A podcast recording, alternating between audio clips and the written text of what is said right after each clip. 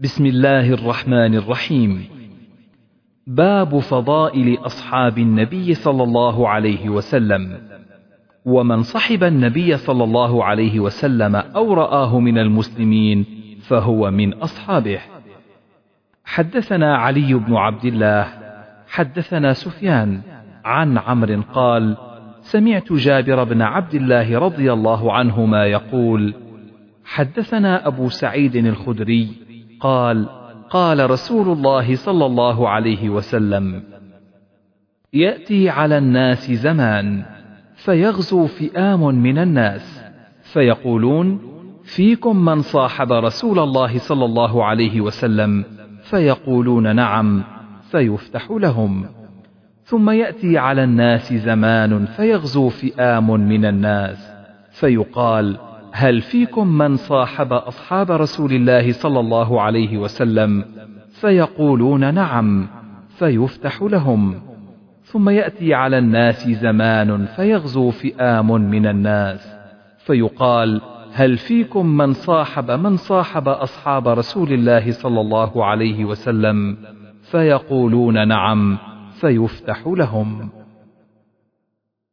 حدثني إسحاق حدثنا النضر أخبرنا شعبة عن أبي جمرة. سمعت زهدم بن مضرب سمعت عمران بن حسين رضي الله عنهما يقول قال رسول الله صلى الله عليه وسلم خير أمتي قرني ثم الذين يلونهم ثم الذين يلونهم. قال عمران فلا أدري أذكر بعد قرنه قرنين أو ثلاثا ثم إن بعدكم قوما يشهدون ولا يستشهدون. ويخونون ولا يؤتمنون وينذرون ولا يفون ويظهر فيهم السمن. حدثنا محمد بن كثير أخبرنا سفيان عن منصور عن إبراهيم عن عبيدة عن عبد الله رضي الله عنه أن النبي صلى الله عليه وسلم قال خير الناس قرني ثم الذين يلونهم ثم الذين يلونهم ثم يجيء قوم تسبق شهادة أحدهم يمينه ويمينه شهادته. قال إبراهيم وكانوا يضربون على الشهادة والعهد ونحن صغار. باب مناقب المهاجرين وفضلهم. منهم أبو بكر عبد الله بن أبي قحافة التيمي رضي الله عنه وقول الله تعالى للفقراء المهاجرين الذين أخرجوا من ديارهم وأموالهم يبتغون فضلا من الله ورضوانا وينصرون الله ورسوله. أولئك هم الصادقون.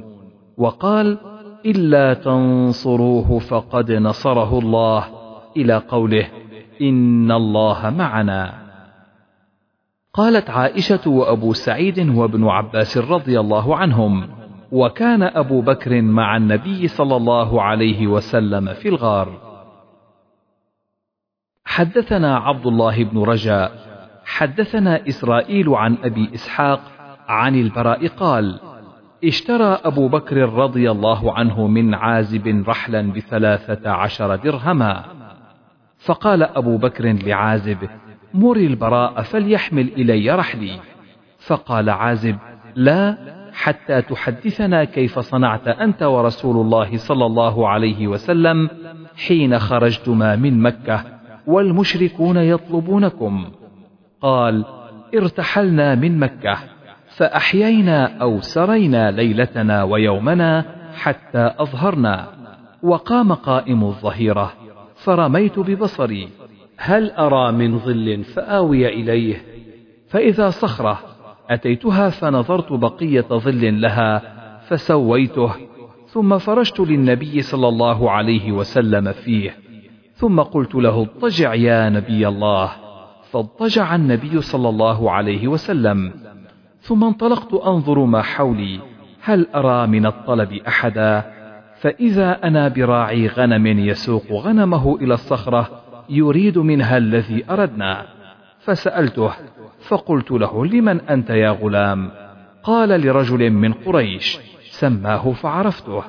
فقلت هل في غنمك من لبن؟ قال نعم. قلت فهل أنت حالب لبنا؟ قال نعم.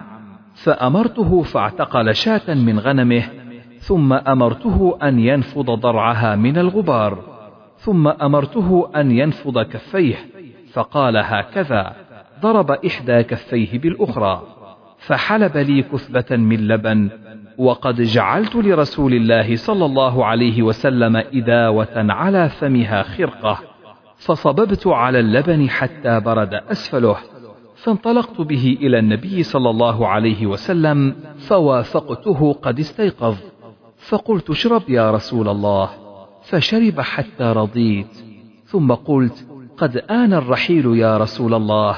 قال بلى فارتحلنا والقوم يطلبونا فلم يدركنا أحد منهم غير سراقة بن مالك بن جعشم على فرس له. فقلت هذا الطلب قد لحقنا يا رسول الله. فقال لا تحزن إن الله معنا. حدثنا محمد بن سنان حدثنا همام عن ثابت عن أنس عن أبي بكر رضي الله عنه قال قلت للنبي صلى الله عليه وسلم وأنا في الغار لو أن أحدهم نظر تحت قدميه لأبصرنا. فقال ما ظنك يا أبا بكر؟ باثنين الله ثالثهما. باب قول النبي صلى الله عليه وسلم سدوا الأبواب إلا باب أبي بكر. قاله ابن عباس عن النبي صلى الله عليه وسلم. حدثني عبد الله بن محمد حدثنا أبو عامر حدثنا فليح قال حدثني سالم أبو النضر عن بسر بن سعيد عن أبي سعيد الخدري رضي الله عنه قال خطب رسول الله صلى الله عليه وسلم الناس وقال إن الله خير عبدا بين الدنيا وبين ما عنده فاختار ذلك العبد ما عند الله. قال فبكى أبو بكر. فعجبنا لبكائه أن يخبر رسول الله صلى الله عليه وسلم عن عبد خير. فكان رسول الله صلى الله عليه وسلم هو المخير وكان أبو بكر أعلمنا. فقال رسول الله صلى الله عليه وسلم إن من أمن الناس علي في صحبته وماله أبا بكر. ولو كنت متخذا خليلا غير ربي لاتخذت أبا بكر ولكن أخوة الإسلام ومودته. لا يبقين في المسجد باب إلا سد إلا باب أبي بكر. باب فضل أبي بكر بعد النبي صلى الله عليه وسلم. حدثنا عبد العزيز بن عبد الله حدثنا سليمان عن يحيى بن سعيد عن نافع عن ابن عمر رضي الله عنهما قال كنا نخير بين الناس في زمن النبي صلى الله عليه وسلم فنخير أبا بكر ثم عمر بن الخطاب ثم عثمان بن عفان رضي الله عنهم. باب قول النبي صلى الله عليه وسلم لو كنت متخذا خليلا. قاله أبو سعيد. حدثنا مسلم بن إبراهيم حدثنا وهيب حدثنا أيوب عن عكرمة عن ابن عباس رضي الله عنهما عن النبي صلى الله عليه وسلم قال لو كنت متخذا من أمتي خليلا لاتخذت أبا بكر ولكن أخي وصاحبي. حدثنا معلى وموسى قالا حدثنا وهيب عن أيوب وقال لو كنت متخذا خليلا لاتخذته خليلا ولكن أخوة الإسلام أفضل. حدثنا قتيبة حدثنا عبد الوهاب عن أيوب مثله. حدثنا سليمان بن حرب أخبرنا حماد بن زيد عن أيوب عن عبد الله بن أبي مليكة قال كتب أهل الكوفة إلى ابن الزبير في الجد فقال أما الذي قال رسول الله صلى الله عليه وسلم لو كنت متخذا من هذه الأمة خليلا لاتخذته أنزله أبا يعني أبا بكر.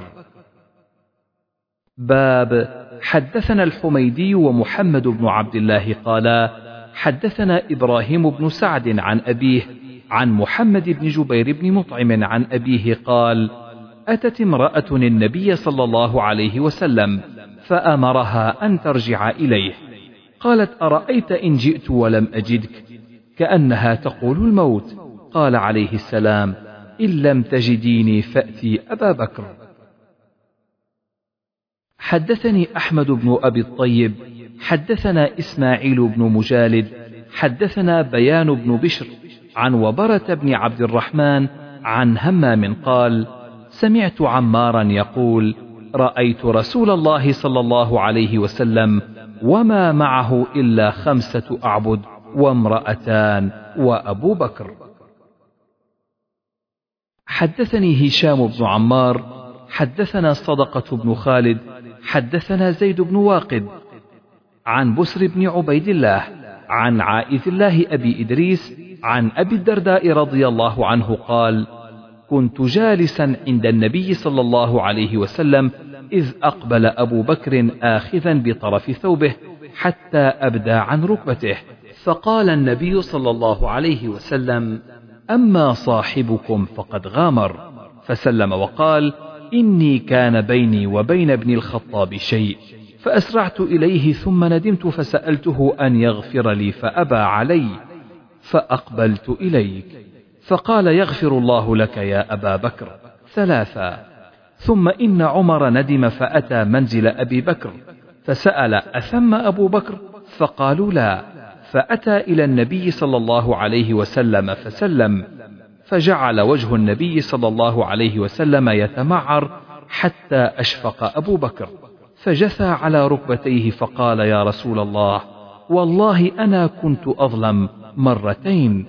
فقال النبي صلى الله عليه وسلم إن الله بعثني إليكم فقلتم كذبت وقال أبو بكر صدق وواساني بنفسه وماله فهل أنتم تاركوا لي صاحبي مرتين فما أوذي بعدها حدثنا معل بن أسد حدثنا عبد العزيز بن المختار قال خالد الحذاء حدثنا عن أبي عثمان قال حدثني عمرو بن العاص رضي الله عنه أن النبي صلى الله عليه وسلم بعثه على جيش ذات السلاسل فأتيته فقلت أي الناس أحب إليك؟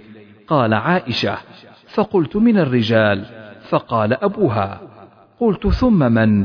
قال ثم عمر بن الخطاب فعد رجالا. حدثنا أبو اليمان أخبرنا شعيب عن الزهري قال أخبرني أبو سلمة بن عبد الرحمن أن أبا هريرة رضي الله عنه قال سمعت رسول الله صلى الله عليه وسلم يقول بينما راع في غنمه عدا عليه الذئب فأخذ منها شاه فطلبه الراعي فالتفت إليه الذئب فقال من لها يوم السبع؟ يوم ليس لها راع غيري. وبين رجل يسوق بقرة قد حمل عليها فالتفتت إليه فكلمته فقالت إني لم أخلق لهذا ولكني خلقت للحرث. قال الناس سبحان الله قال النبي صلى الله عليه وسلم فإني أؤمن بذلك وأبو بكر وعمر بن الخطاب رضي الله عنهما.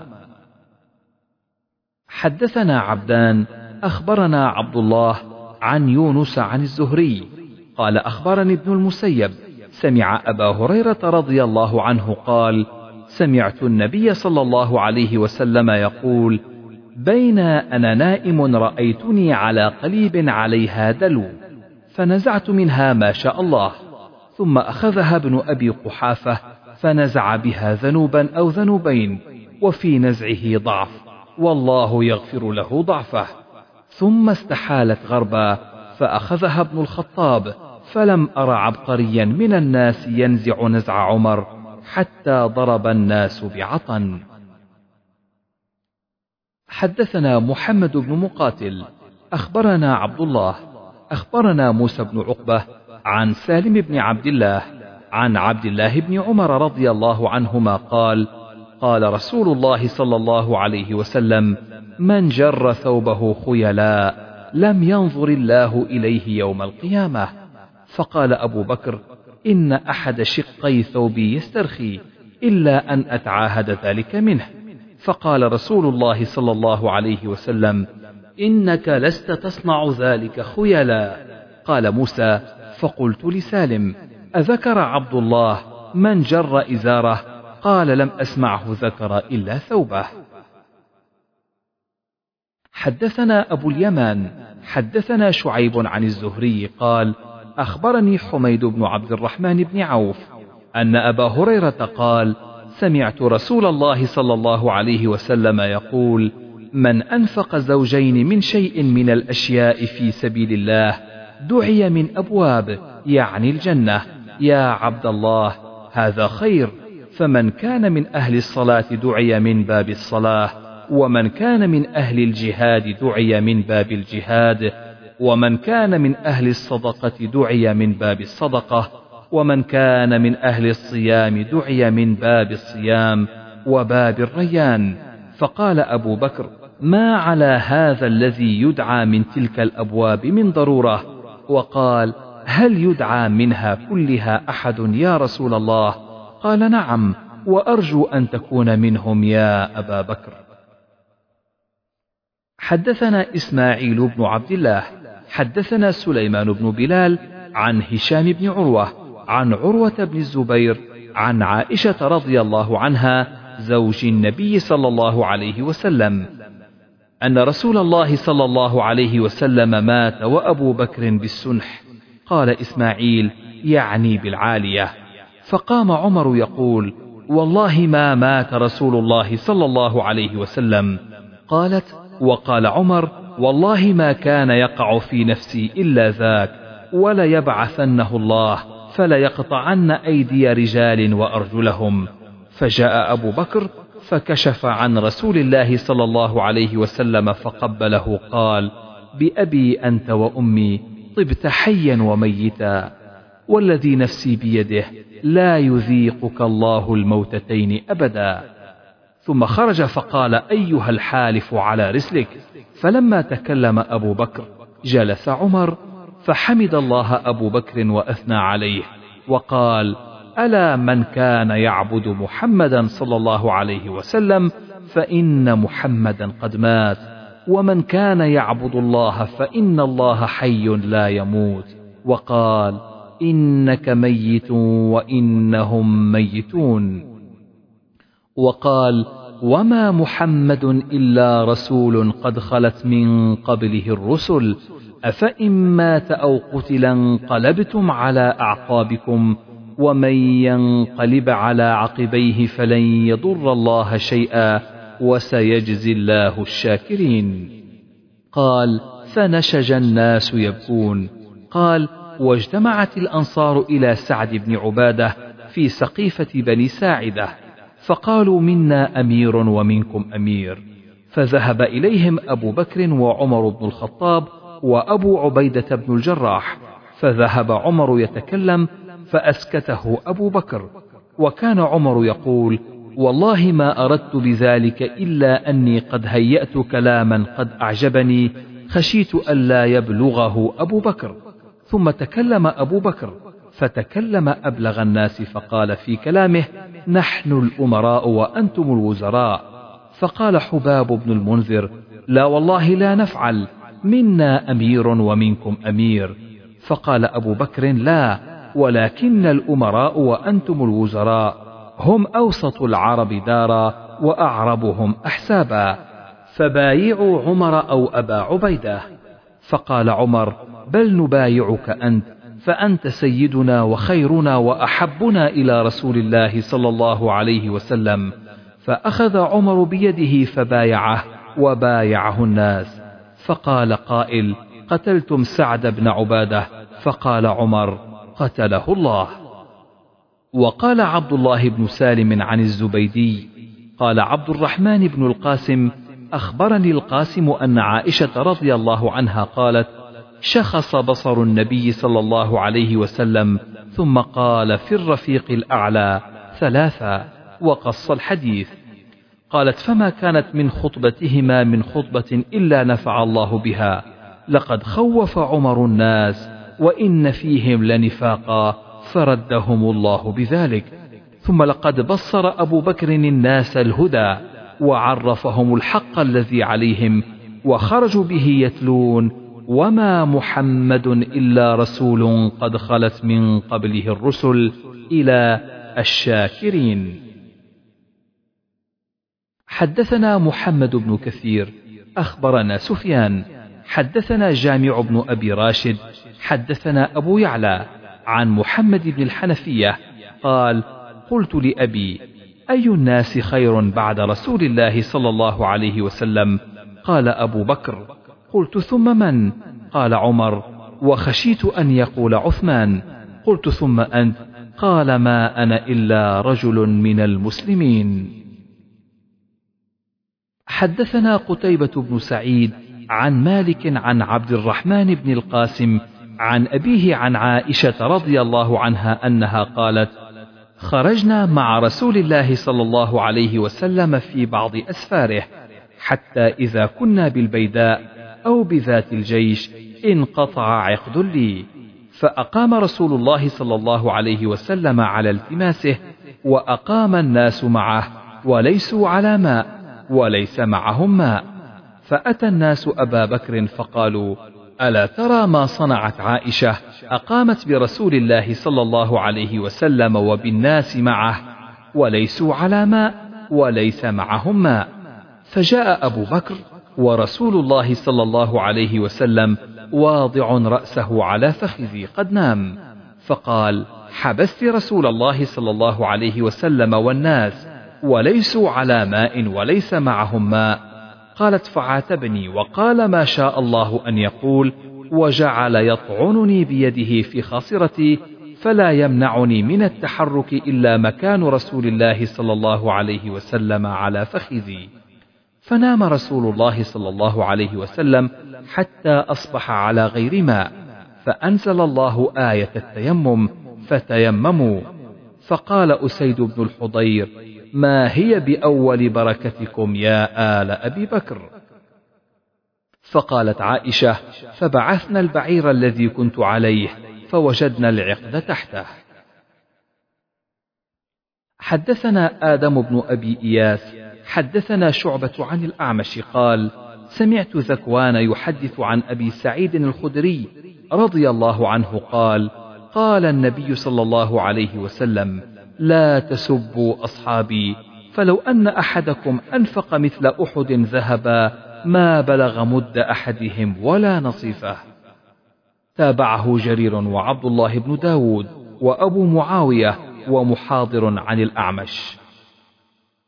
حدثنا محمد بن مسكين أبو الحسن حدثنا يحيى بن حسان حدثنا سليمان عن شريك بن أبي نمر عن سعيد بن المسيب قال أخبرني أبو موسى الأشعري أنه توضأ في بيته ثم خرج فقلت لألزمن رسول الله صلى الله عليه وسلم ولأكونن معه يومي هذا.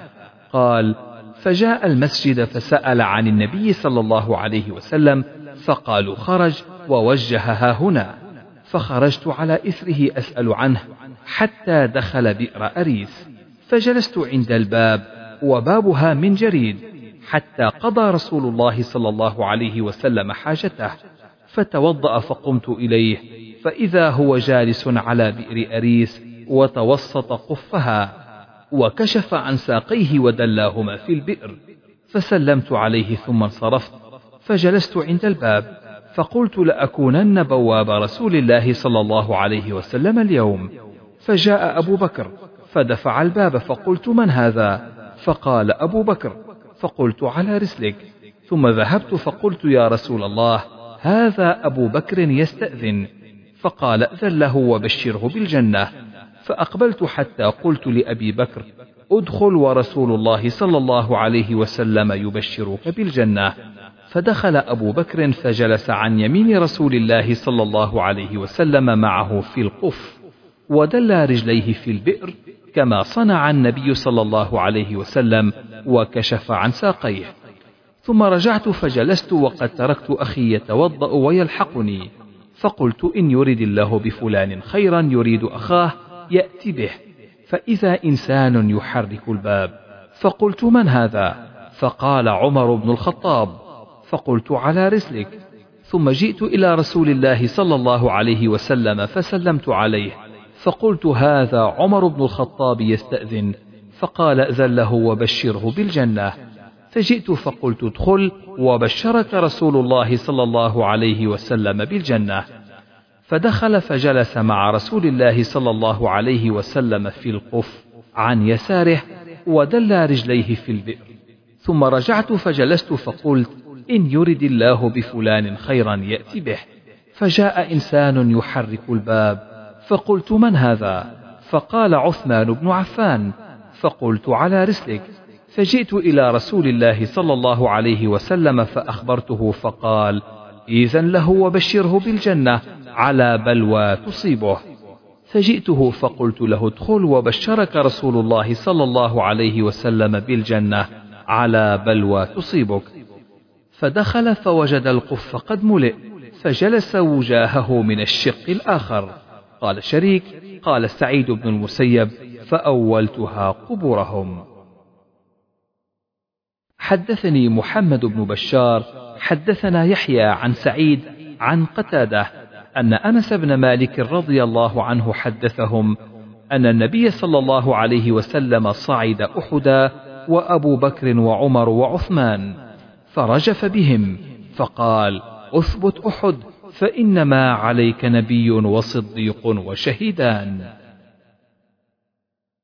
حدثني أحمد بن سعيد أبو عبد الله حدثنا وهب بن جرير حدثنا صخر عن نافع أن عبد الله بن عمر رضي الله عنهما قال قال رسول الله صلى الله عليه وسلم بينما أنا على بئر أنزع منها جاءني أبو بكر وعمر فأخذ أبو بكر الدلو فنزع ذنوبا أو ذنوبين وفي نزعه ضعف والله يغفر له. ثم أخذها ابن الخطاب من يد أبي بكر فاستحالت في يده غربا. فلم أر عبقريا من الناس يفري فرية فنزع حتى ضرب الناس بعطن. قال وهب العطن مبرك الإبل. يقول حتى رويت الإبل فأناخت. حدثني الوليد بن صالح حدثنا عيسى بن يونس حدثنا عمر بن سعيد بن أبي الحسين المكي عن ابن أبي مليكة عن ابن عباس رضي الله عنهما قال إني لواقف في قوم فدعوا الله لعمر بن الخطاب وقد وضع على سريره إذا رجل من خلفي قد وضع مرفقه على منكبي يقول رحمك الله إن كنت لأرجو أن يجعلك الله مع صاحبيك لأني كثيرا مما كنت أسمع رسول الله صلى الله عليه وسلم يقول كنت وأبو بكر وعمر وفعلت وأبو بكر وعمر وانطلقت وأبو بكر وعمر فإن كنت لأرجو أن يجعلك الله معهما فالتفت فإذا هو علي بن أبي طالب. حدثني محمد بن يزيد الكوفي حدثنا الوليد عن الأوزاعي عن يحيى بن أبي كثير عن محمد بن إبراهيم عن عروة بن الزبير قال سألت عبد الله بن عمرو عن أشد ما صنع المشركون برسول الله صلى الله عليه وسلم. قال رأيت عقبة بن أبي معيط جاء إلى النبي صلى الله عليه وسلم وهو يصلي فوضع رداءه في عنقه فخنقه به خنقا شديدا. فجاء أبو بكر حتى دفعه عنه فقال أتقتلون رجلا أن يقول ربي الله؟ وقد جاءكم بالبينات من ربكم. باب مناقب عمر بن الخطاب أبي حفص القرشي العدوي رضي الله عنه. حدثنا حجاج بن منهال حدثنا عبد العزيز الماجشون حدثنا محمد بن المنكدر. عن جابر بن عبد الله رضي الله عنهما قال قال النبي صلى الله عليه وسلم رأيتني دخلت الجنة فإذا أنا بالرميصاء امرأة أبي طلحة وسمعت خشفة فقلت من هذا؟ فقال هذا بلال ورأيت قصرا بفنائه جارية فقلت لمن هذا؟ فقال لعمر فأردت أن أدخله فأنظر إليه فذكرت غيرتك فقال عمر بأمي وأبي يا رسول الله أعليك أغار؟ حدثنا سعيد بن أبي مريم أخبرنا الليث قال حدثني عقيل عن ابن شهاب قال أخبرني سعيد بن المسيب أن أبا هريرة رضي الله عنه قال بينا نحن عند رسول الله صلى الله عليه وسلم إذ قال بين أنا نائم رأيتني في الجنة فإذا امرأة تتوضأ إلى جانب قصر فقلت لمن هذا القصر؟ قالوا لعمر. فذكرت غيرته فوليت مدبرا. فبكى وقال أعليك أغار يا رسول الله؟ حدثني محمد بن الصلت أبو جعفر الكوفي. حدثنا ابن المبارك عن يونس عن الزهري قال أخبرني حمزة عن أبيه أن رسول الله صلى الله عليه وسلم قال بين أنا نائم شربت يعني اللبن. حتى أنظر إلى الري يجري في ظفري أو في أظفاري. ثم ناولت عمر فقالوا فما أولته؟ قال العلم. حدثنا محمد بن عبد الله بن نمير. حدثنا محمد بن بشر. حدثنا عبيد الله. قال حدثني أبو بكر بن سالم عن سالم عن عبد الله بن عمر رضي الله عنهما أن النبي صلى الله عليه وسلم قال أريت في المنام أني أنزع بدلو بكرة على قليب. فجاء أبو بكر فنزع ذنوبا أو ذنوبين نزعا ضعيفا والله يغفر له. ثم جاء عمر بن الخطاب فاستحالت غربا فلم أر عبقريا يفري فرية حتى روي الناس وضربوا بعطن قال ابن جبير العبقري عتاق الزرابي. وقال يحيى الزرابي الطنافس لها خمل رقيق مبثوثة كثيرة. حدثنا علي بن عبد الله حدثنا يعقوب بن إبراهيم قال حدثني أبي عن صالح عن ابن شهاب أخبرني عبد الحميد أن محمد بن سعد أخبره أن أباه قال حدثني عبد العزيز بن عبد الله حدثنا إبراهيم بن سعد عن صالح عن ابن شهاب عن عبد الحميد بن عبد الرحمن بن زيد عن محمد بن سعد بن أبي وقاص عن أبيه قال استأذن عمر بن الخطاب على رسول الله صلى الله عليه وسلم وعنده نسوة من قريش يكلمنه ويستكثرنه عالية أصواتهن على صوته.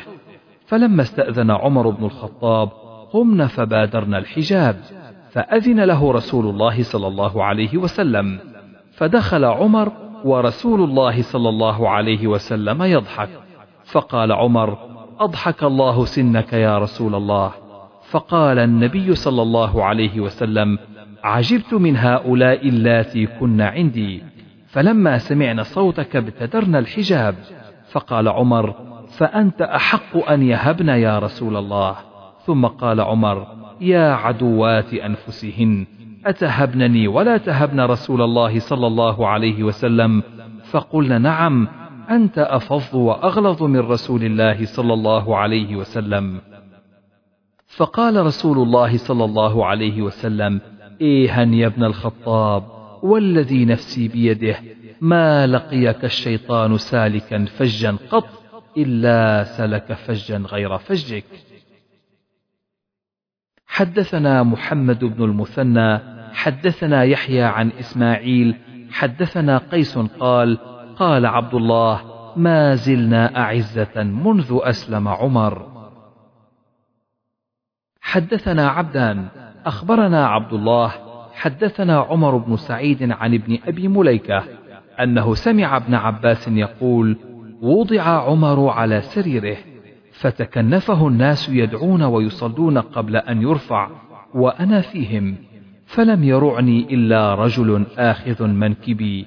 فإذا علي فترحم على عمر وقال ما خلفت أحدا أحب إلي أن ألقى الله بمثل عمله منك؟ ويم الله إن كنت لأظن أن يجعلك الله مع صاحبيك. وحسبت أني كنت كثيرا أسمع النبي صلى الله عليه وسلم يقول ذهبت أنا وأبو بكر وعمر ودخلت أنا وأبو بكر وعمر وخرجت أنا وأبو بكر وعمر. حدثنا مسدد حدثنا يزيد بن زريع حدثنا سعيد وقال لي خليفة حدثنا محمد بن سواء وكهمس بن المنهال قالا حدثنا سعيد عن قتادة عن أنس بن مالك رضي الله عنه قال صعد النبي صلى الله عليه وسلم إلى أحد ومعه أبو بكر وعمر وعثمان فرجف بهم فضربه برجله قال أثبت أحد فما عليك إلا نبي أو صديق أو شهيدان. حدثنا يحيى بن سليمان قال حدثني ابن وهب قال حدثني عمر هو ابن محمد أن زيد بن أسلم حدثه عن أبيه قال سألني ابن عمر عن بعض شأنه يعني عمر فأخبرته فقال ما رأيت أحدا قط بعد رسول الله صلى الله عليه وسلم من حين قبض كان أجد وأجود حتى انتهى من عمر بن الخطاب. حدثنا سليمان بن حرب حدثنا حماد بن زيد عن ثابت عن أنس رضي الله عنه أن رجلا سأل النبي صلى الله عليه وسلم عن الساعة فقال متى الساعة؟ قال وماذا أعددت لها؟ قال لا شيء إلا أني أحب الله ورسوله صلى الله عليه وسلم. فقال أنت مع من أحببت؟ قال أنس فما فرحنا بشيء فرحنا بقول النبي صلى الله عليه وسلم أنت مع من أحببت؟ قال أنس فأنا أحب النبي صلى الله عليه وسلم وأبا بكر وعمر وأرجو أن أكون معهم بحبي إياهم وإن لم أعمل بمثل أعمالهم. حدثنا يحيى بن قزعة حدثنا إبراهيم بن سعد عن أبيه عن أبي سلمة عن أبي هريرة رضي الله عنه قال: قال رسول الله صلى الله عليه وسلم: لقد كان فيما قبلكم من الأمم محدثون فإن يك في أمتي أحد فإنه عمر زاد زكريا بن أبي زائدة عن سعد عن أبي سلمة عن أبي هريرة قال قال النبي صلى الله عليه وسلم لقد كان في من كان قبلكم من بني إسرائيل رجال يكلمون من غير أن يكونوا أنبياء فإن يكن من أمتي منهم أحد فعمر. حدثنا عبد الله بن يوسف حدثنا الليث حدثنا عقيل عن ابن شهاب عن سعيد بن المسيب وأبي سلمة بن عبد الرحمن قالا سمعنا أبا هريرة رضي الله عنه يقول قال رسول الله صلى الله عليه وسلم بينما راع في غنمه عدا الذئب فأخذ منها شاة فطلبها حتى استنقذها فالتفت إليه الذئب فقال له من لها يوم السبع؟ ليس لها راع غيري. فقال الناس سبحان الله فقال النبي صلى الله عليه وسلم فإني أؤمن به وأبو بكر وعمر وما ثم أبو بكر وعمر. حدثنا يحيى بن بكير حدثنا الليث عن عقيل عن ابن شهاب قال أخبرني أبو أمامة بن سهل بن حنيف عن أبي سعيد الخدري رضي الله عنه قال سمعت رسول الله صلى الله عليه وسلم يقول بين أنا نائم رأيت الناس عرضوا علي وعليهم قمص فمنها ما يبلغ الثدي ومنها ما يبلغ دون ذلك. وعرض علي عمر وعليه قميص اجتره. قالوا فما أولته يا رسول الله؟ قال الدين. حدثنا الصلت بن محمد حدثنا إسماعيل بن إبراهيم حدثنا أيوب عن ابن أبي مليكة عن المسور بن مخرمة قال لما طعن عمر جعل يألم. فقال له ابن عباس وكأنه يجزعه يا أمير المؤمنين ولئن كان ذاك لقد صحبت رسول الله صلى الله عليه وسلم فأحسنت صحبته ثم فارقته وهو عنك راض. ثم صحبت أبا بكر فأحسنت صحبته ثم فارقته وهو عنك راض. ثم صحبت صحبتهم فأحسنت صحبتهم ولئن فارقتهم لتفارقنهم وهم عنك راضون.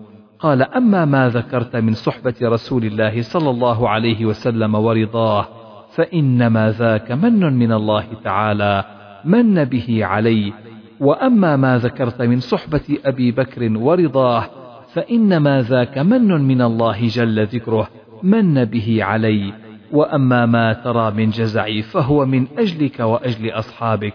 والله لو أن لي طلاع الأرض ذهبا لافتديت به من عذاب الله عز وجل قبل أن أراه.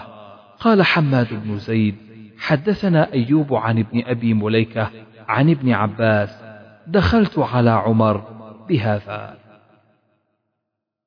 حدثنا يوسف بن موسى حدثنا أبو أسامة قال حدثني عثمان بن غياث حدثنا أبو عثمان النهدي عن أبي موسى رضي الله عنه قال كنت مع النبي صلى الله عليه وسلم في حائط من حيطان المدينة فجاء رجل فاستفتح فقال النبي صلى الله عليه وسلم افتح له وبشره بالجنة ففتحت له فإذا أبو بكر فبشرته بما قال النبي صلى الله عليه وسلم فحمد الله.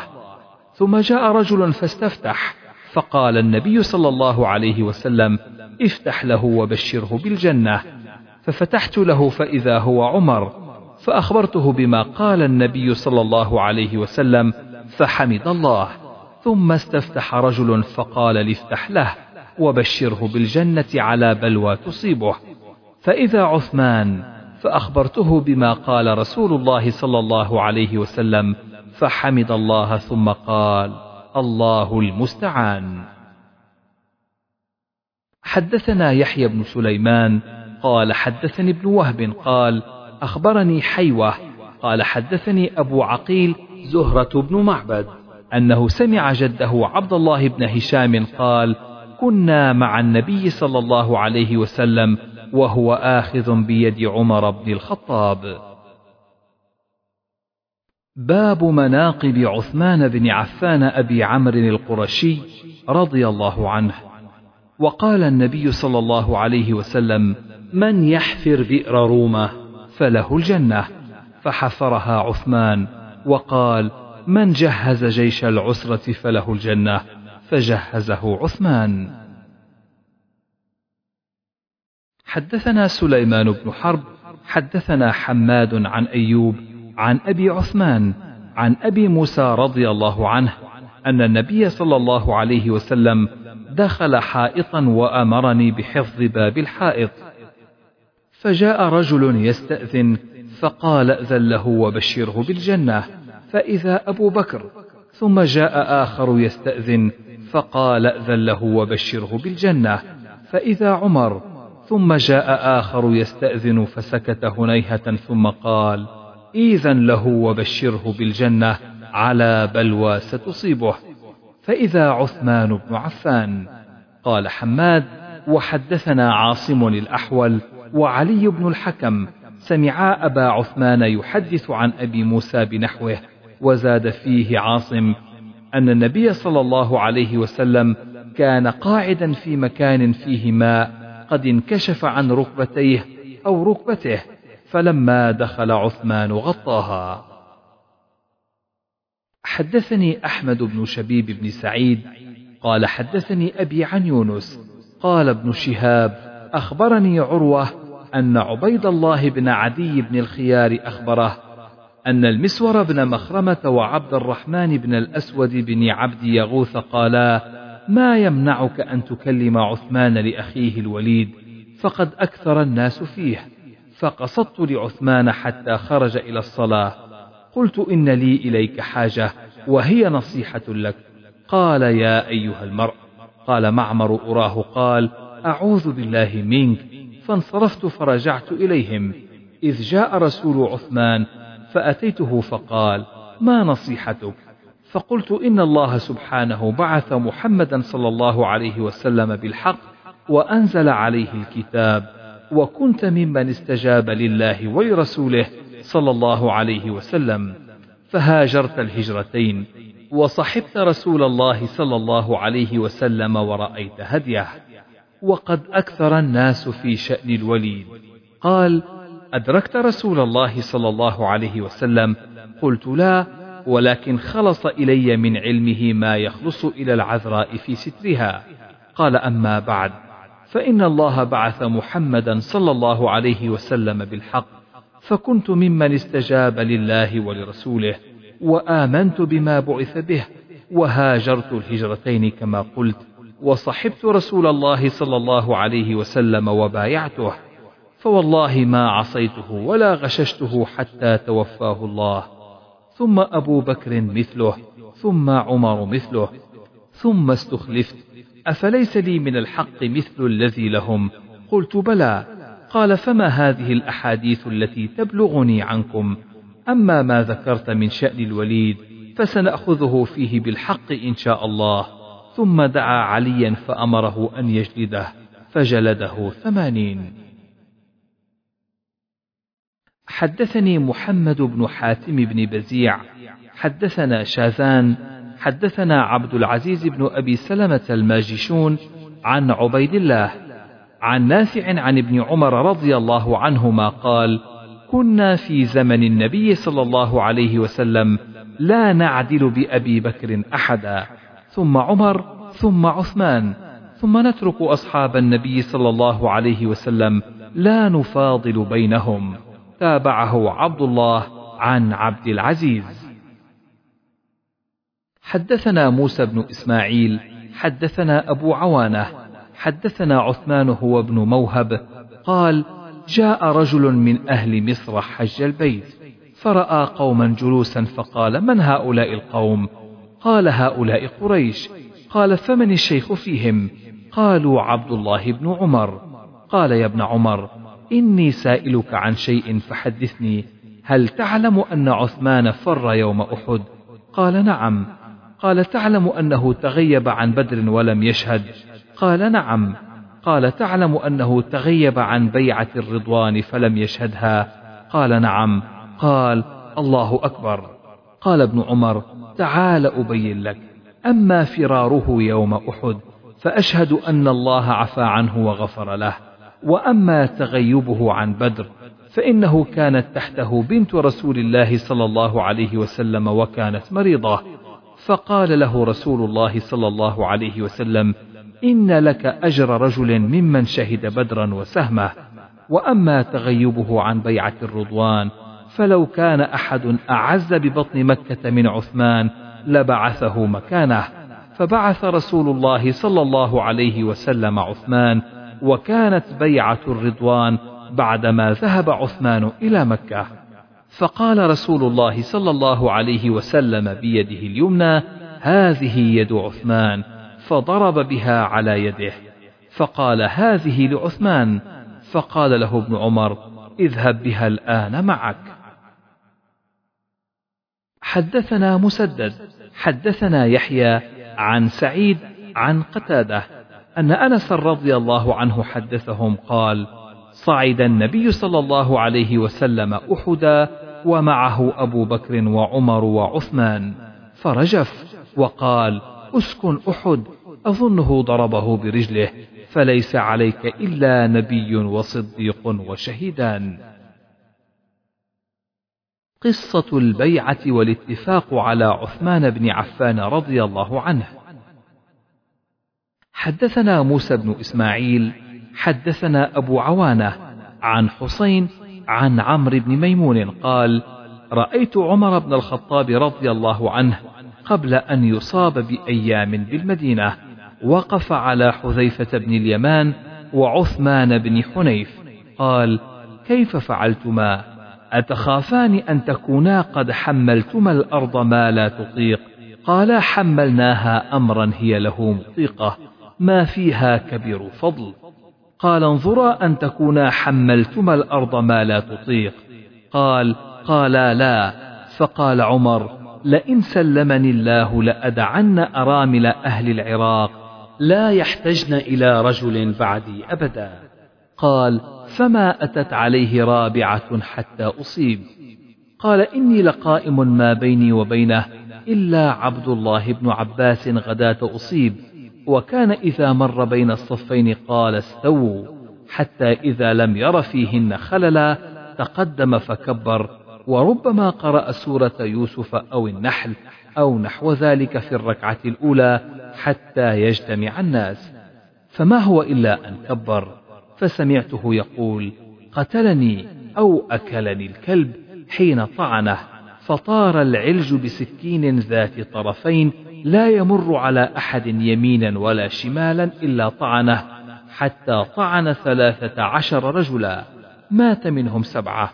فلما رأى ذلك رجل من المسلمين طرح عليه برنسا.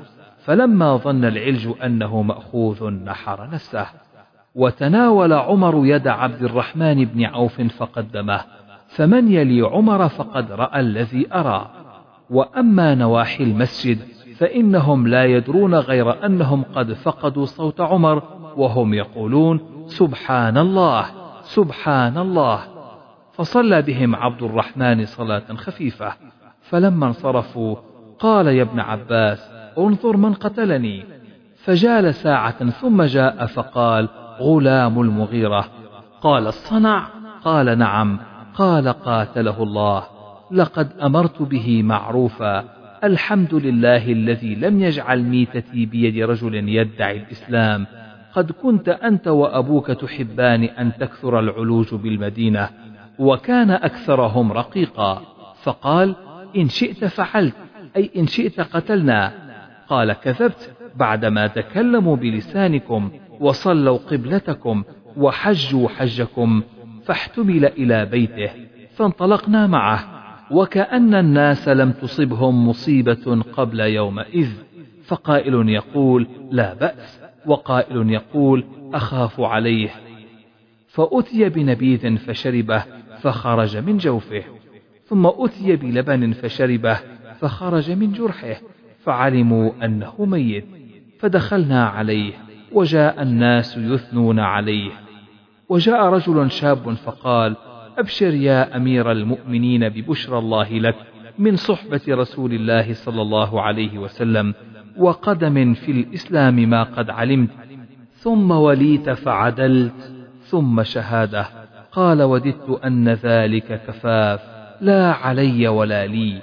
فلما أدبر إذا إزاره يمس الأرض. قال ردوا علي الغلام.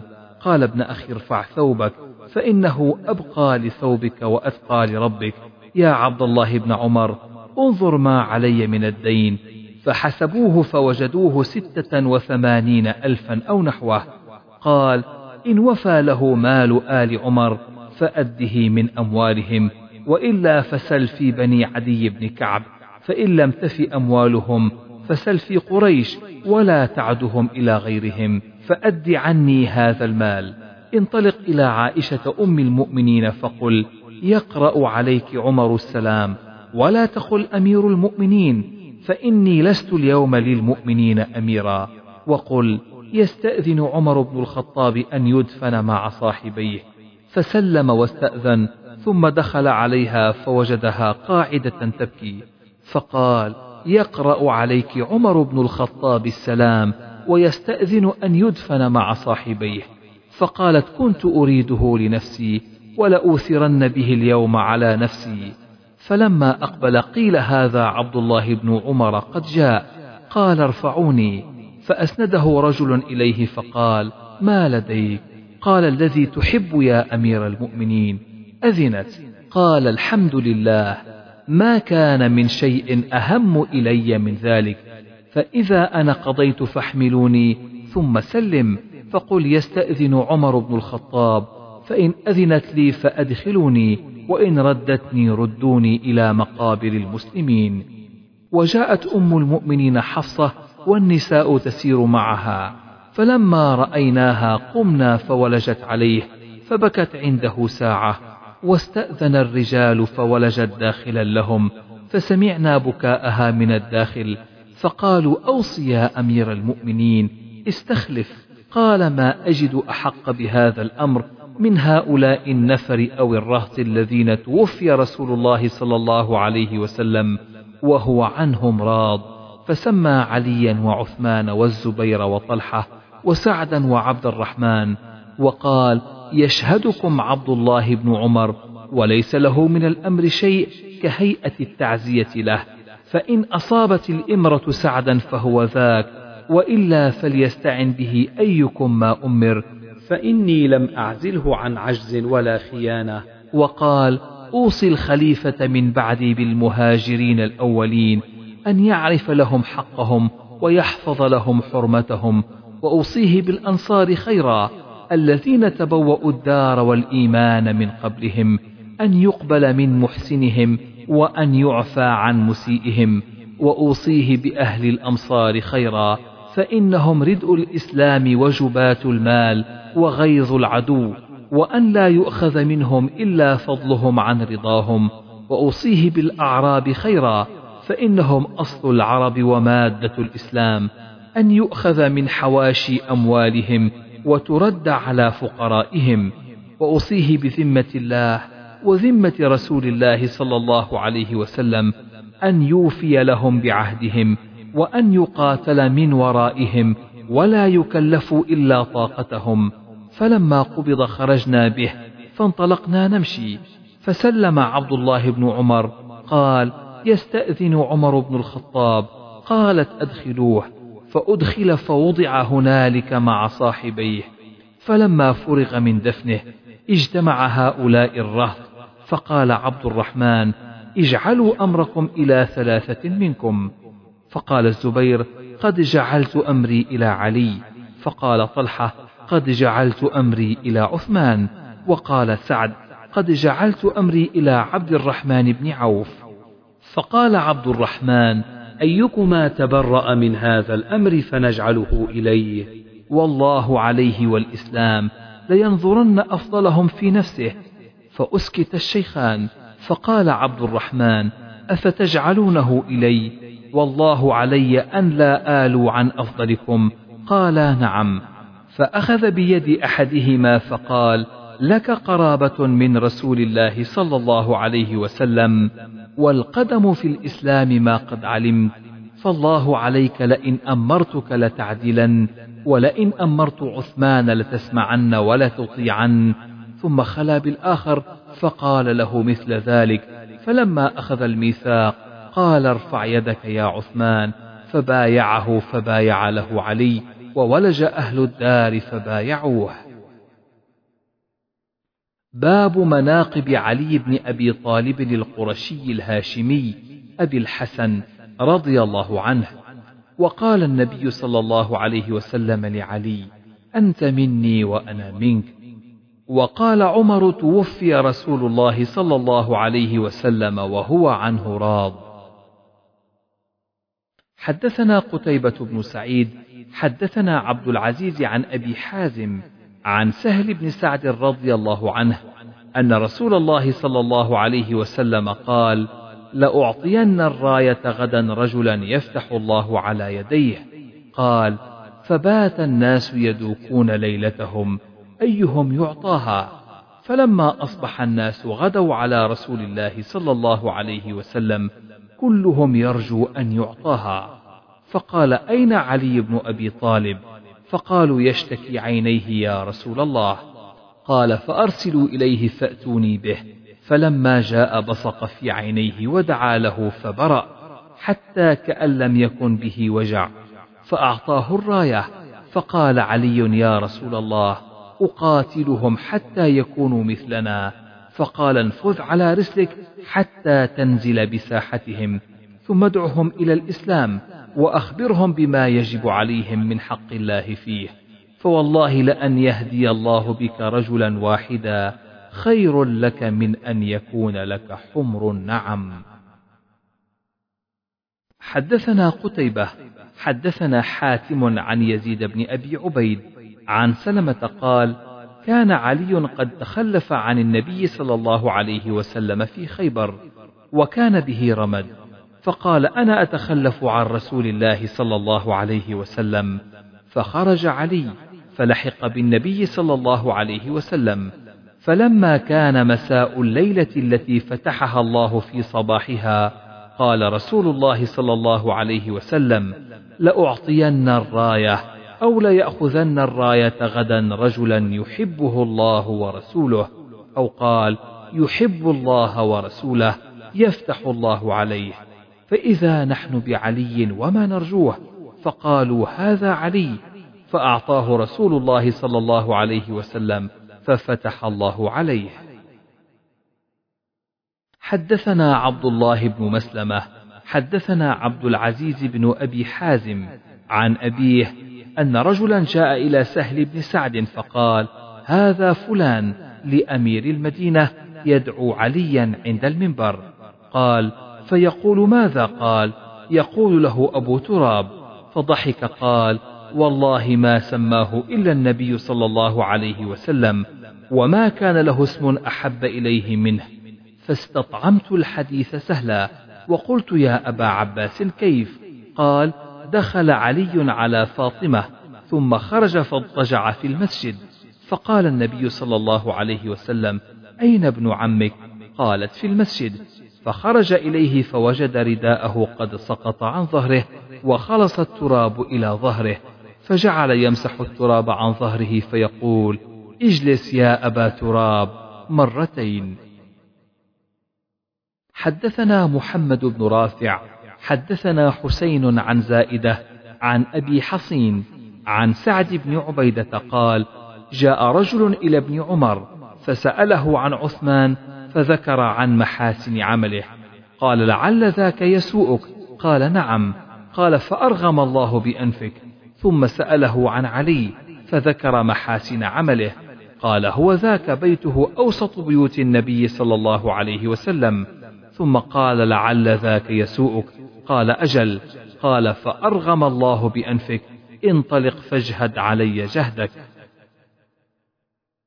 حدثني محمد بن بشار حدثنا غندر حدثنا شعبة عن الحكم سمعت ابن أبي ليلى قال حدثنا علي أن فاطمة عليها السلام شكت ما تلقى من أثر الرحى فأتى النبي صلى الله عليه وسلم سبي فانطلقت فلم تجده فوجدت عائشة فأخبرتها فلما جاء النبي صلى الله عليه وسلم أخبرته عائشة بمجيء فاطمة فجاء النبي صلى الله عليه وسلم إلينا وقد أخذنا مضاجعنا فذهبت لأقوم فقال على مكانكما فقعد بيننا حتى وجدت برد قدميه على صدري وقال ألا أعلمكما خيرا مما سألتماني؟ إذا أخذتما مضاجعكما تكبرا أربعا وثلاثين وتسبحا ثلاثا وثلاثين وتحمدا ثلاثة وثلاثين فهو خير لكما من خادم. حدثني محمد بن بشار حدثنا غندر حدثنا شعبة عن سعد قال سمعت إبراهيم بن سعد عن أبيه قال قال النبي صلى الله عليه وسلم لعلي أما ترضى أن تكون مني بمنزلة هارون من موسى؟ حدثنا علي بن الجعد أخبرنا شعبة عن أيوب عن ابن سيرين عن عبيدة عن علي رضي الله عنه قال اقضوا كما كنتم تقضون فإني أكره الاختلاف حتى يكون للناس جماعة أو أموت كما مات أصحابي. فكان ابن سيرين يرى أن عامة ما يروى على علي الكذب. باب مناقب جعفر بن أبي طالب وقال النبي صلى الله عليه وسلم أشبهت خلقي وخلقي. حدثنا أحمد بن أبي بكر حدثنا محمد بن إبراهيم بن دينار أبو عبد الله الجهني عن ابن أبي ذئب عن سعيد المقبوري عن أبي هريرة رضي الله عنه أن الناس كانوا يقولون أكثر أبو هريرة وإني كنت ألزم رسول الله صلى الله عليه وسلم بشبع بطني حتى لا آكل الخمير ولا ألبس الحبير ولا يخدمني فلان ولا فلانة وكنت ألصق بطني بالحصباء من الجوع وإن كنت لأستقرئ الرجل الآية هي معي كي ينقلب بي فيطعمني وكان أخير الناس للمسكين. جعفر بن أبي طالب كان ينقلب بنا فيطعمنا ما كان في بيته. حتى إن كان ليخرج إلينا العكة التي ليس فيها شيء فنشقها فنلعق ما فيها. حدثني عمرو بن علي حدثنا يزيد بن هارون أخبرنا إسماعيل بن أبي خالد عن الشعبي أن ابن عمر رضي الله عنهما كان إذا سلم على ابن جعفر قال السلام عليك يا ابن ذي الجناحين. ذكر العباس بن عبد المطلب رضي الله عنه. حدثنا الحسن بن محمد حدثنا محمد بن عبد الله الأنصاري حدثني أبي عبد الله بن المثنى عن ثمامة بن عبد الله بن أنس عن أنس رضي الله عنه أن عمر بن الخطاب كان إذا قحط استسقى بالعباس بن عبد المطلب فقال اللهم إنا كنا نتوسل إليك بنبينا صلى الله عليه وسلم فتسقينا وإنا نتوسل إليك بعم نبينا فاسقنا قال فيسقون. باب مناقب قرابة رسول الله صلى الله عليه وسلم ومنقبة فاطمة عليها السلام بنت النبي صلى الله عليه وسلم وقال النبي صلى الله عليه وسلم فاطمة سيدة نساء أهل الجنة. حدثنا أبو اليمان أخبرنا شعيب عن الزهري قال حدثني عروة بن الزبير عن عائشة أن فاطمة عليها السلام أرسلت إلى أبي بكر تسأله ميراثها من النبي صلى الله عليه وسلم فيما أفاء الله على رسوله صلى الله عليه وسلم تطلب صدقة النبي صلى الله عليه وسلم التي بالمدينة وفدك وما بقي من خمس خيبر. فقال أبو بكر إن رسول الله صلى الله عليه وسلم قال لا نورث ما تركنا فهو صدقة. إنما يأكل آل محمد من هذا المال يعني مال الله ليس لهم أن يزيدوا على المأكل وإني والله لا أغير شيئا من صدقات النبي صلى الله عليه وسلم التي كانت عليها في عهد النبي صلى الله عليه وسلم ولأعملن فيها بما عمل فيها رسول الله صلى الله عليه وسلم. فتشهد علي ثم قال إنا قد عرفنا يا أبا بكر فضيلتك وذكر قرابتهم من رسول الله صلى الله عليه وسلم وحقهم فتكلم أبو بكر فقال والذي نفسي بيده لقرابة رسول الله صلى الله عليه وسلم أحب إلي أن أصل من قرابتي.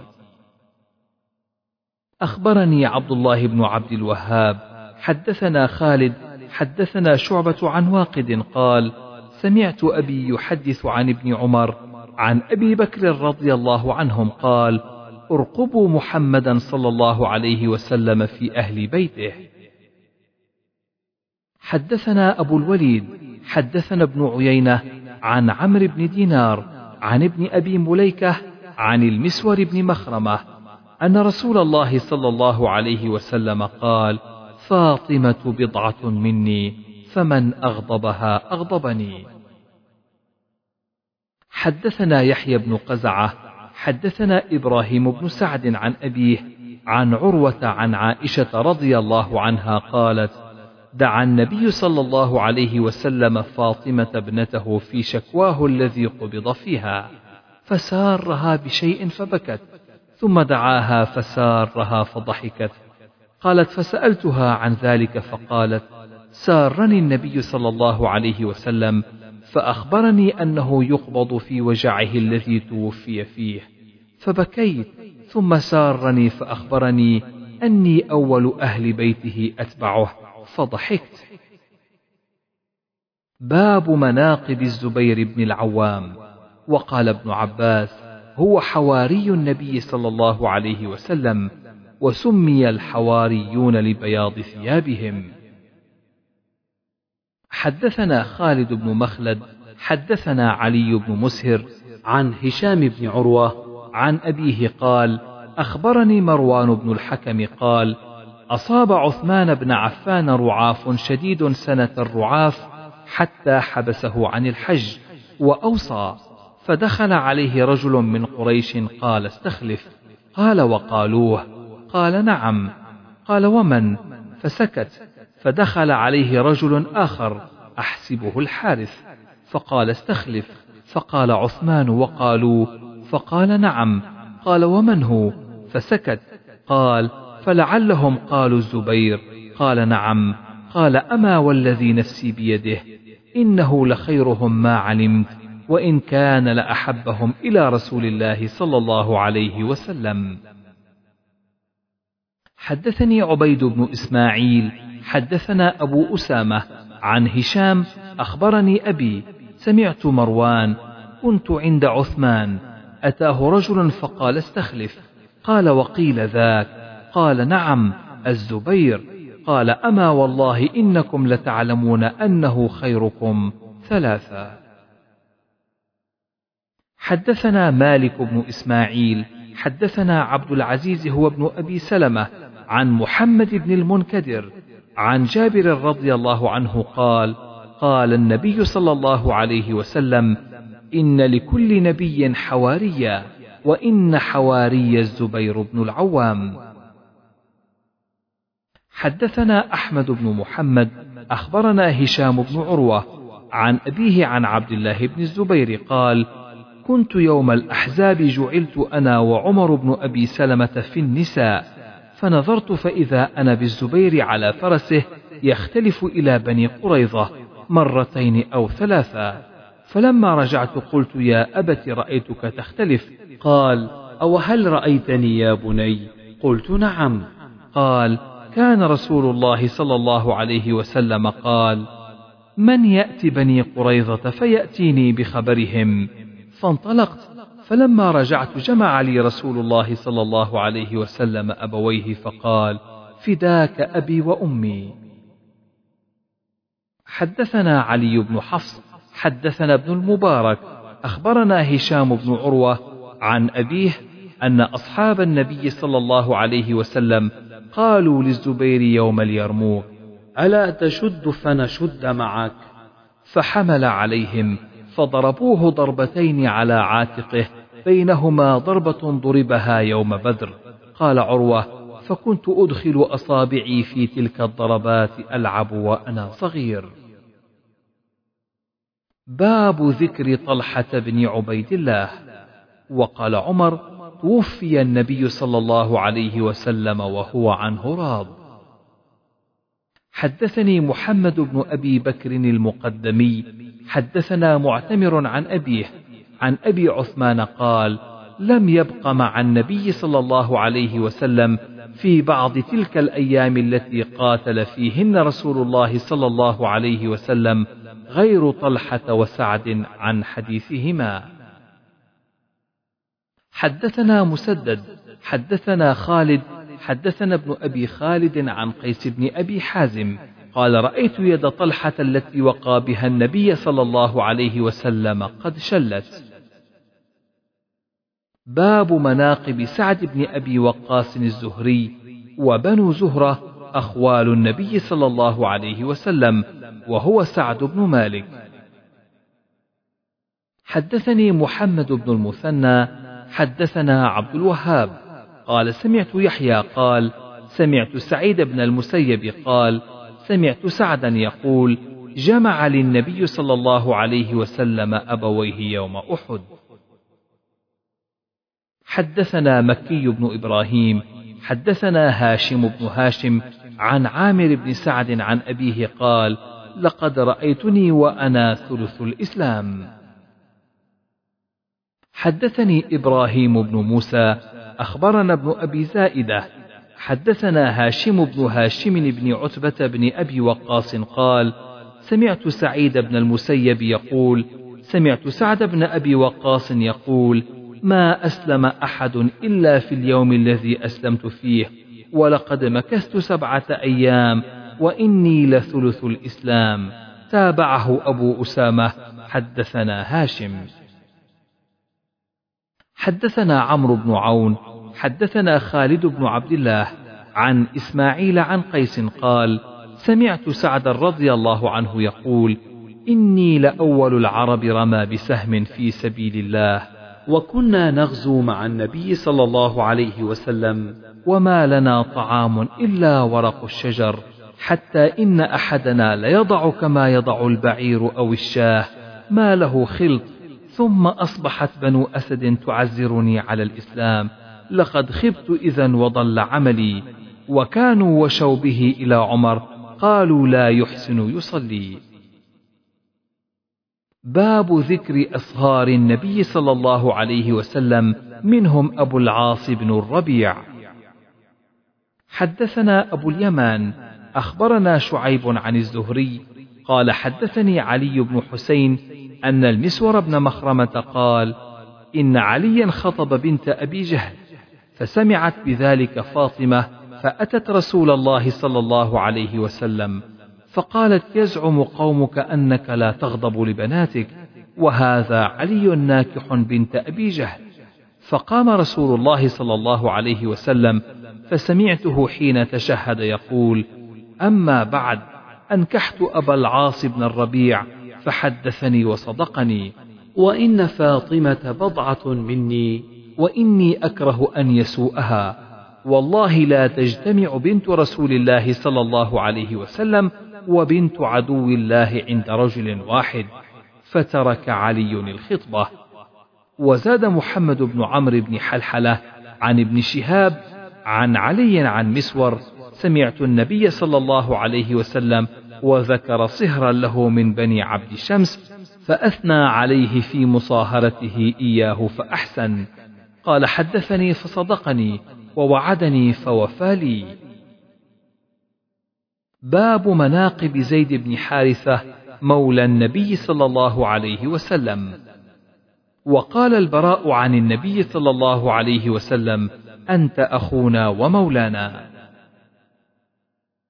حدثنا خالد بن مخلد حدثنا سليمان.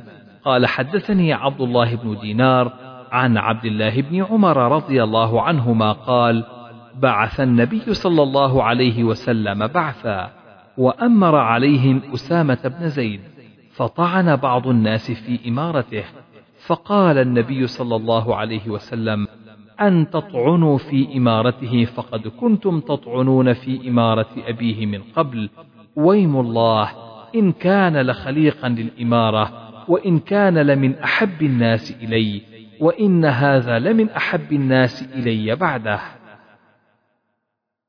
حدثنا يحيى بن قزعة حدثنا إبراهيم بن سعد عن الزهري عن عروة عن عائشة رضي الله عنها قالت دخل علي قائف والنبي صلى الله عليه وسلم شاهد. وأسامة بن زيد وزيد بن حارثة مضطجعان فقال إن هذه الأقدام بعضها من بعض. قال فسر بذلك النبي صلى الله عليه وسلم وأعجبه فأخبر به عائشة. باب ذكر أسامة بن زيد. حدثنا قتيبة بن سعيد حدثنا ليث عن الزهري عن عروة عن عائشة رضي الله عنها أن قريشا أهمهم شأن المخزومية فقالوا من يجترئ عليه إلا أسامة بن زيد حب رسول الله صلى الله عليه وسلم. وحدثنا علي حدثنا سفيان قال ذهبت أسأل الزهري عن حديث المخزومية فصاح بي قلت لسفيان فلم تحتمله عن أحد؟ قال وجدته في كتاب كان كتبه أيوب بن موسى عن الزهري عن عروة عن عائشة رضي الله عنها أن امرأة من بني مخزوم سرقت فقالوا من يكلم فيها النبي صلى الله عليه وسلم؟ فلم يجترئ أحد أن يكلمه فكلمه أسامة بن زيد فقال إن بني إسرائيل كان إذا سرق فيهم الشريف تركوه. وإذا سرق الضعيف قطعوه لو كانت فاطمة لقطعت يدها. باب حدثني الحسن بن محمد حدثنا أبو عباد يحيى بن عباد حدثنا الماجشون أخبرنا عبد الله بن دينار. قال نظر ابن عمر يوما وهو في المسجد إلى رجل يسحب ثيابه في ناحية من المسجد فقال انظر من هذا. ليت هذا عندي. قال له إنسان أما تعرف هذا يا أبا عبد الرحمن؟ هذا محمد بن أسامة. قال فطأطأ ابن عمر رأسه ونقر بيديه في الأرض ثم قال لو رآه رسول الله صلى الله عليه وسلم لأحبه. حدثنا موسى بن إسماعيل.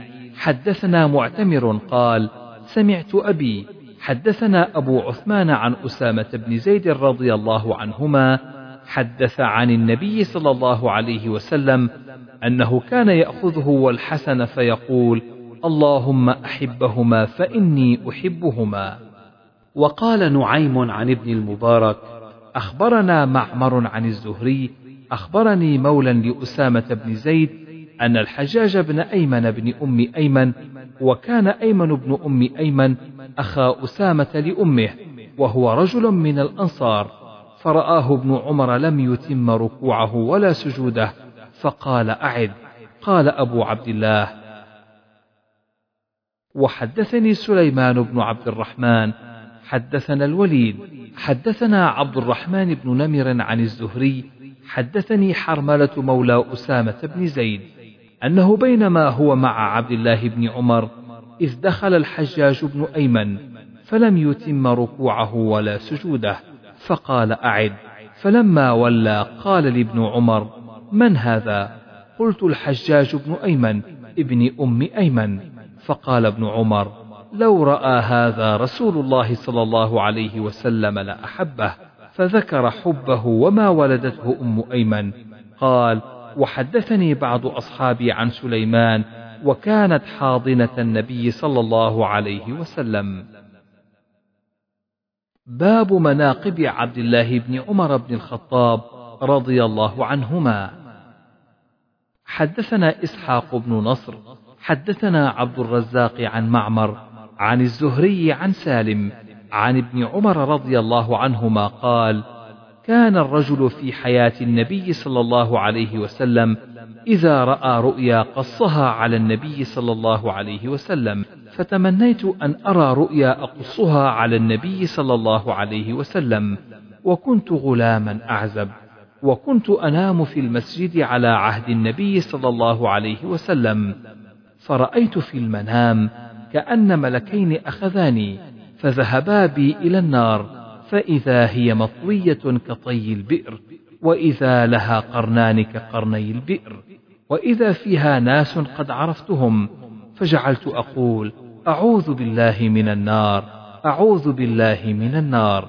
فلقيهما ملك آخر فقال لي لن تراع. فقصصتها على حفصة فقصتها حفصة على النبي صلى الله عليه وسلم فقال نعم الرجل عبد الله لو كان يصلي بالليل. قال سالم فكان عبد الله لا ينام من الليل إلا قليلا. حدثنا يحيى بن سليمان حدثنا ابن وهب عن يونس عن الزهري عن سالم عن ابن عمر عن أخته حفصة أن النبي صلى الله عليه وسلم قال لها إن عبد الله رجل صالح. باب مناقب عمار وحذيفة رضي الله عنهما. حدثنا مالك بن إسماعيل حدثنا إسرائيل عن المغيرة عن إبراهيم عن علقمة قال قدمت الشأم فصليت ركعتين ثم قلت اللهم يسر لي جليسا صالحا. فأتيت قوما فجلست إليهم فإذا شيخ قد جاء حتى جلس إلى جنبي قلت من هذا؟ قالوا أبو الدرداء. فقلت إني دعوت الله أن ييسر لي جليسا صالحا. فيسرك لي. قال ممن أنت؟ قلت من أهل الكوفة. قال أوليس عندكم ابن أم عبد صاحب النعلين والوساد والمطهرة؟ وفيكم الذي أجاره الله من الشيطان على لسان نبيه صلى الله عليه وسلم. أوليس فيكم صاحب سر النبي صلى الله عليه وسلم الذي لا يعلم أحد غيره؟ ثم قال كيف يقرأ عبد الله؟ والليل إذا يغشى فقرأت عليه والليل إذا يغشى والنهار إذا تجلى والذكر والأنثى. قال والله لقد أقرأنيها رسول الله صلى الله عليه وسلم من فيه إلى في. حدثنا سليمان بن حرب حدثنا شعبة عن مغيرة عن إبراهيم قال ذهب علقمة إلى الشأم. فلما دخل المسجد قال اللهم يسر لي جليسا صالحا. فجلس إلى أبي الدرداء فقال أبو الدرداء ممن أنت؟ قال من أهل الكوفة. قال أليس فيكم أو منكم صاحب السر الذي لا يعلمه غيره؟ يعني حذيفة. قال قلت بلى. قال أليس فيكم أو منكم الذي أجاره الله على لسان نبيه صلى الله عليه وسلم يعني من الشيطان يعني عمارا قلت بلى. قال أليس فيكم أو منكم صاحب السواك أو السرار؟ قال بلى. قال كيف كان عبد الله يقرأ والليل إذا يغشى والنهار إذا تجلى؟ قلت والذكر والأنثى. قال ما زال بي هؤلاء حتى كادوا يستنزلوني عن شيء سمعته من رسول الله صلى الله عليه وسلم. باب مناقب أبي عبيدة بن الجراح رضي الله عنه. حدثنا عمرو بن علي حدثنا عبد الأعلى حدثنا خالد عن أبي قلابة قال حدثني أنس بن مالك أن رسول الله صلى الله عليه وسلم قال إن لكل أمة أمينا وإن أميننا أيتها الأمة أبو عبيدة بن الجراح. حدثنا مسلم بن إبراهيم حدثنا شعبة عن أبي إسحاق عن صلة عن حذيفة رضي الله عنه قال قال النبي صلى الله عليه وسلم لأهل نجران لأبعثن يعني عليكم يعني أمينا حق أمين فأشرف أصحابه فبعث أبا عبيدة رضي الله عنه. باب ذكر مصعب بن عمير. باب مناقب الحسن والحسين رضي الله عنهما. قال نافع بن جبير عن أبي هريرة عانق النبي صلى الله عليه وسلم الحسن. حدثنا صدقة حدثنا ابن عيينة حدثنا أبو موسى عن الحسن. سمع أبا بكره سمعت النبي صلى الله عليه وسلم على المنبر والحسن إلى جنبه. ينظر إلى الناس مرة وإليه مرة ويقول ابني هذا سيد ولعل الله أن يصلح به بين فئتين من المسلمين. حدثنا مسدد حدثنا المعتمر قال سمعت أبي. قال حدثنا أبو عثمان عن أسامة بن زيد رضي الله عنهما عن النبي صلى الله عليه وسلم أنه كان يأخذه والحسن ويقول اللهم إني أحبهما فأحبهما أو كما قال.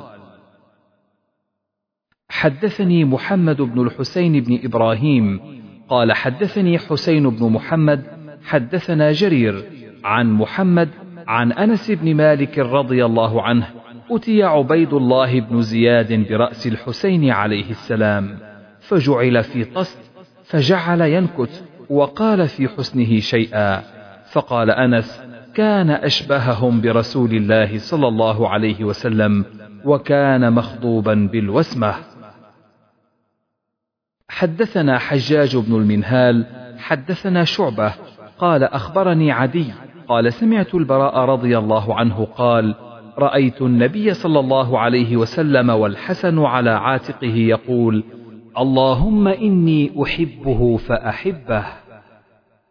حدثنا عبدان أخبرنا عبد الله قال أخبرني عمر بن سعيد بن أبي حسين عن ابن أبي مليكة عن عقبة بن الحارث قال رأيت أبا بكر رضي الله عنه وحمل الحسن وهو يقول بأبي شبيه بالنبي ليس شبيه بعلي وعلي يضحك. حدثني يحيى بن معين وصدقه قالا أخبرنا محمد بن جعفر عن شعبة عن واقد بن محمد عن أبيه عن ابن عمر رضي الله عنهما قال قال أبو بكر ارقبوا محمدا صلى الله عليه وسلم في أهل بيته. حدثني إبراهيم بن موسى أخبرنا هشام بن يوسف عن معمر عن الزهري عن أنس وقال عبد الرزاق أخبرنا معمر عن الزهري. أخبرني أنس قال لم يكن أحد أشبه بالنبي صلى الله عليه وسلم من الحسن بن علي. حدثني محمد بن بشار حدثنا غندر حدثنا شعبة عن محمد بن أبي يعقوب سمعت ابن أبي نعم سمعت عبد الله بن عمر وسأله عن المحرم. قال شعبة أحسبه يقتل الذباب. أهل العراق يسألون عن الذباب وقد قتلوا ابن ابنة رسول الله صلى الله عليه وسلم. وقال النبي صلى الله عليه وسلم هما ريحانتاي من الدنيا. باب مناقب بلال بن رباح مولى أبي بكر رضي الله عنهما. وقال النبي صلى الله عليه وسلم سمعت دفن عليك بين يدي في الجنة. حدثنا أبو نعيم حدثنا عبد العزيز بن أبي سلمة عن محمد بن المنكدر أخبرنا جابر بن عبد الله رضي الله عنهما قال كان عمر يقول أبو بكر سيدنا وأعتق سيدنا يعني بلالا. حدثنا ابن نمير عن محمد بن عبيد حدثنا إسماعيل عن قيس أن بلالا قال لأبي بكر إن كنت إنما اشتريتني لنفسك فأمسكني وإن كنت إنما اشتريتني لله فدعني وعمل الله. باب ذكر ابن عباس رضي الله عنهما. حدثنا مسدد حدثنا عبد الوارث عن خالد عن عكرمة عن ابن عباس قال ضمني النبي صلى الله عليه وسلم إلى صدره وقال اللهم علمه الحكمة. حدثنا أبو معمر حدثنا عبد الوارث وقال علمه الكتاب. حدثنا موسى حدثنا وهيب عن خالد مثله. باب مناقب خالد بن الوليد رضي الله عنه. حدثنا أحمد بن واقد حدثنا حماد بن زيد عن أيوب عن حميد بن هلال عن أنس رضي الله عنه أن النبي صلى الله عليه وسلم نعى زيدا وجعفرا وابن رواحة للناس قبل أن يأتيهم خبرهم فقال أخذ الراية زيد فأصيب ثم أخذ جعفر فأصيب ثم أخذ ابن رواحة فأصيب وعيناه تذرفان حتى أخذ سيف من سيوف الله حتى فتح الله عليهم. باب مناقب سالم مولى أبي حذيفة رضي الله عنه. حدثنا سليمان بن حرب حدثنا شعبة عن عمرو بن مرة عن إبراهيم عن مسروق قال ذكر عبد الله عند عبد الله بن عمرو فقال ذاك رجل لا أزال أحبه بعدما سمعت رسول الله صلى الله عليه وسلم يقول استقرئوا القرآن من أربعة من عبد الله بن مسعود فبدأ به وسالم مولى أبي حذيفة وأبي بن كعب ومعاذ بن جبل. قال لا أدري بدأ بأبي أو بمعاذ. باب مناقب عبد الله بن مسعود رضي الله عنه. حدثنا حفص بن عمر حدثنا شعبة عن سليمان قال سمعت أبا وائل. قال سمعت مسروقا. قال قال عبد الله بن عمرو إن رسول الله صلى الله عليه وسلم لم يكن فاحشا ولا متفحشا وقال إن من أحبكم إلي أحسنكم أخلاقا. وقال استقرئوا القرآن من أربعة من عبد الله بن مسعود وسالم مولى أبي حذيفة وأبي بن كعب ومعاذ بن جبل. حدثنا موسى عن أبي عوانة عن مغيرة عن إبراهيم عن علقمة. دخلت الشأم فصليت ركعتين فقلت اللهم يسر لي جليسا. فرأيت شيخا مقبلا فلما دنا قلت أرجو أن يكون استجاب. قال من أين أنت؟ قلت من أهل الكوفة قال أفلم يكن فيكم صاحب النعلين والوساد والمطهرة؟ أولم يكن فيكم الذي أجير من الشيطان؟ أولم يكن فيكم صاحب السر الذي لا يعلمه غيره؟ كيف قرأ ابن أم عبد والليل؟ فقرأت والليل إذا يغشى والنهار إذا تجلى والذكر والأنثى. قال أقرأنيها النبي صلى الله عليه وسلم فاه إلى في فما زال هؤلاء حتى كادوا يردوني. حدثنا سليمان بن حرب حدثنا شعبة عن أبي إسحاق عن عبد الرحمن بن يزيد قال سألنا حذيفة عن رجل قريب السمت والهدي من النبي صلى الله عليه وسلم حتى نأخذ عنه فقال ما أعرف أحدا أقرب سمتا وهديا ودلا بالنبي صلى الله عليه وسلم من ابن أم عبد. حدثني محمد بن العلاء حدثنا إبراهيم بن يوسف بن أبي إسحاق قال حدثني أبي عن أبي إسحاق قال حدثني الأسود بن يزيد قال سمعت أبا موسى الأشعري رضي الله عنه يقول قدمت أنا وأخي من اليمن. فمكثنا حين ما نرى إلا أن عبد الله بن مسعود رجل من أهل بيت النبي صلى الله عليه وسلم لما نرى من دخوله ودخول أمه على النبي صلى الله عليه وسلم. باب ذكر معاوية رضي الله عنه. حدثنا الحسن بن بشر حدثنا المعافى عن عثمان بن الأسود عن ابن أبي مليكة قال أوتر معاوية بعد العشاء بركعة وعنده مولى لابن عباس. فأتى ابن عباس فقال دعه فإنه صحب رسول الله صلى الله عليه وسلم. حدثنا ابن أبي مريم حدثنا نافع بن عمر حدثني ابن أبي مليكة.